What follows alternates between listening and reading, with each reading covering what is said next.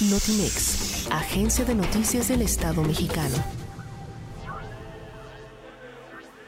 Al hablar sobre una de las épocas más exitosas del Real Madrid es obligatorio hacer mención de uno de los máximos jugadores de la década de los 50, que a pesar de no haber jugado ningún mundial, es parte fundamental de los cimientos de gloria del madridismo. Nos referimos a Alfredo Di Stefano Laulé, futbolista que nació en Buenos Aires, Argentina, el 4 de julio de 1926 en el seno de una familia humilde de origen ítalo-francesa. Durante su infancia desarrolló un gusto por el fútbol mientras trabajaba en el negocio agrícola y ganadero de su familia, hasta que a los 19 años de edad debutó con el River Plate de Argentina. Sin embargo, fue cedido al Club Huracán durante seis meses. A su regreso salió campeón con el Club del Río de la Plata, además de obtener el título de goleo pese a su corta edad luego de que el fútbol argentino tuvo una pausa por una huelga de los diferentes jugadores de la liga. Di Stefano emigró a Colombia para jugar con Millonarios, equipo con el que triunfó gracias a su destacada técnica y velocidad. Se ganó el sobrenombre de la saeta rubia por parte del periodista argentino Roberto Neuberger, quien hizo la analogía entre una flecha veloz y su peculiar cabellera rubia.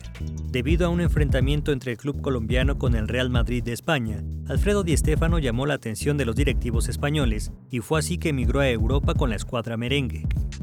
A su llegada a la Casa Blanca en 1953, se convirtió en el estandarte del club debido a sus grandes habilidades con el balón, en busca siempre del gol, marcando una época de ensueño para la afición madridista con la obtención de cinco Copas de Europa consecutivas del 55 al 60, además de obtener dos balones de oro en 1957 y 1959 a pesar de haber disputado poco más de 10 encuentros con la selección argentina. En 1956 se nacionalizó español para jugar con La Roja, donde disputó 31 partidos y marcó 23 goles, aunque su paso por la selección no resultó exitoso.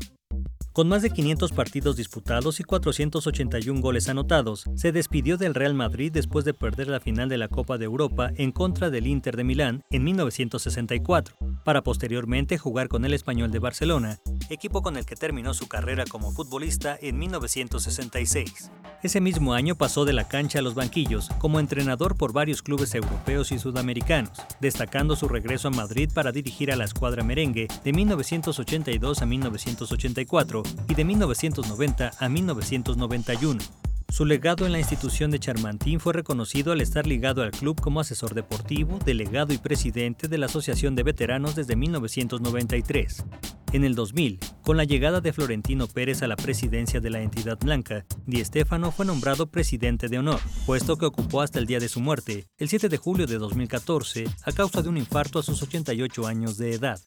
La saeta rubia es considerado el mejor jugador del Real Madrid, no solo por su gran habilidad futbolística, sino porque fue el creador de la esencia ganadora del madridismo. Con información de Eric Gómez, Notimex.